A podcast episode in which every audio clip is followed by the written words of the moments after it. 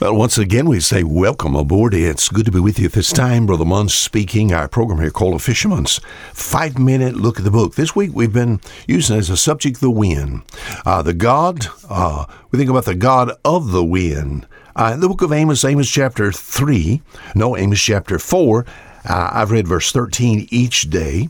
Uh, Amos is uh, trying to get the attention of the nation of Israel and calling them to repentance by telling them how great God was. And in verse 13, it says this about God For lo, he that formeth the mountains, God's the creator, amen, the mountains, and created the wind. That was our thought this week. The wind, and declared unto man, what is his thought that maketh the morning darkness and treadeth upon the high places of the earth? The Lord, the God of hosts, is his name. Created the wind. Where did the wind come from? Oh, not uh, a product, uh, what have we said here? Not a product of some uh, uh evolutionary uh, system that was there. Uh, thinking about uh, the wind, the wind in itself uh, from the hand of God. We've talked about God, the great uh, creator, you know. Uh, once again, not the process of some planetary orbiting, you know, from the hand of God. It says here, created the wind. God created the wind. He formed the mountains. He created the wind, you know. And as far as the uh, thinking about speaking unto others, the reason sometimes we come up with these subjects is sometimes we forget God. And uh, we're, we're, we're so busy. May you never get outside. Maybe you never walk outside and feel the wind against your face that you forget the God of the wind, my friend. We've discussed this week how God's the creator of the wind. Wind brings life. Wind can be destructive. You know, we think about Satan. Oh, would Satan, would he take what God had made and instead of using it to give life, use it to destroy? Yes. Did he not do that? You know, in the life of Job. We found in Job chapter 1 and verse 19 a great wind is what came in and smote the four corners of the house, you know.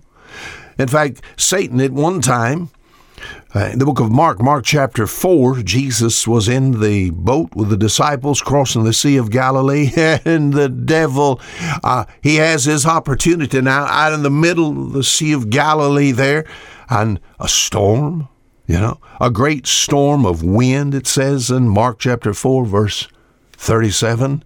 It said, beat into the ship.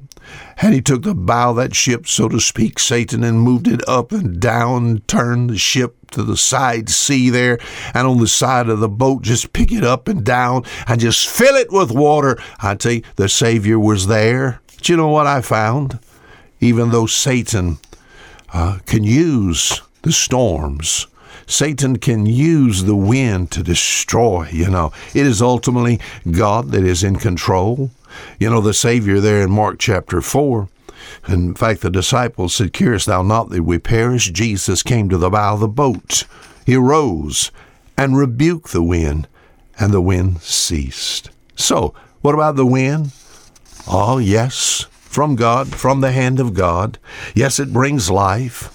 Yes, it could be used. We think about the evil one as far as destruction is concerned, but ultimately it is God that is in control.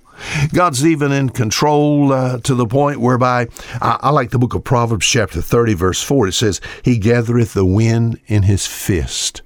So if the wind of adv- you know, we think about it of adversity is coming your way, and if things are difficult and the winds of problems of this life is blowing your way, you know, God could just reach down with his hand, grab the wind, and just remove it and take it away if he so pleases, because he's the God of the wind. The wind is even used uh, by God to as, as a mean to trans support himself. In the book of Psalms, Psalm chapter 18, verse 10, it says, He would fly upon the wings of the wind. The wind.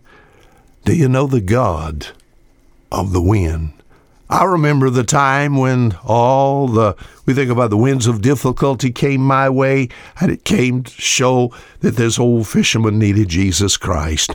I remember when Jesus stepped to the bow of this old vessel peace be still. Do you know the God of the wind? Now, till next week, Fisher Munn saying goodbye.